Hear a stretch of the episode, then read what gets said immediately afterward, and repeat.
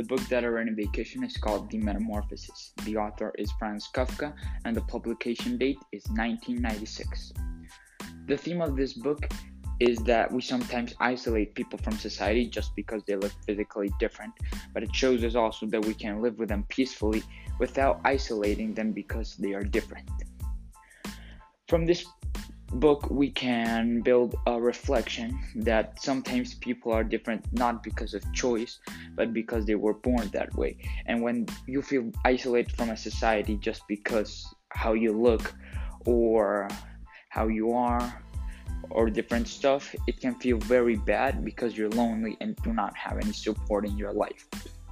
Um, this book is a story about a man that wakes up like a cockroach one morning and he has to go to work, but he can't because he's physically um, can't and he can't get off of bed. His family starts asking why he can't do that, and then they come inside and see him. Their first reaction is to leave him inside. We don't want to see him. He's our son, but we don't want to see him because he looks very um, different from us and he's not very pretty. So then someone from work comes and they start seeing them all like this, and they just don't um, look at him or they don't live with him anymore because he looks different. But after some time, um, one of his sisters comes in and gives him food and tries to understand him, tries to live with him, tries to integrate him into society.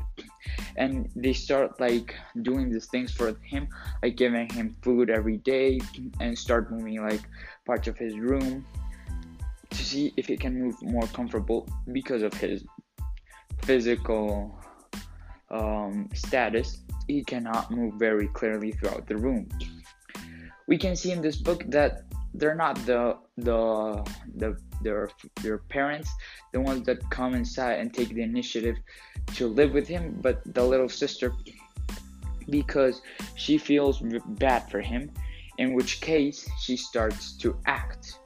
And just because like um, she did that they started to accept him more because they could understand him you have to understand the the person because if you don't understand them what they're feeling what they look like or why they are like that you won't be able to get well why they feel very lonely.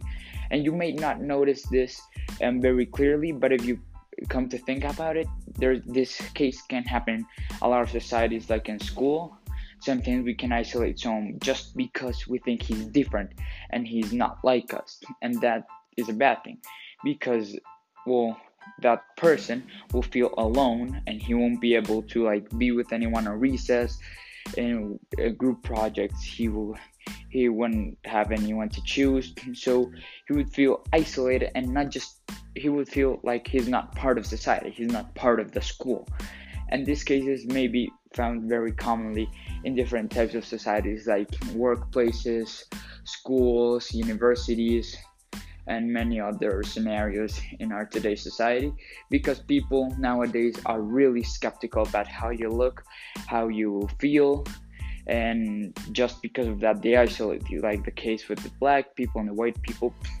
and why they are like black and white just because they were born like that they have different rights and they couldn't have the same rights as us whites. I consider myself very lucky because sometimes black people um, they feel very different from everybody. So they don't do the same things they do them with fright and fright of being criticized.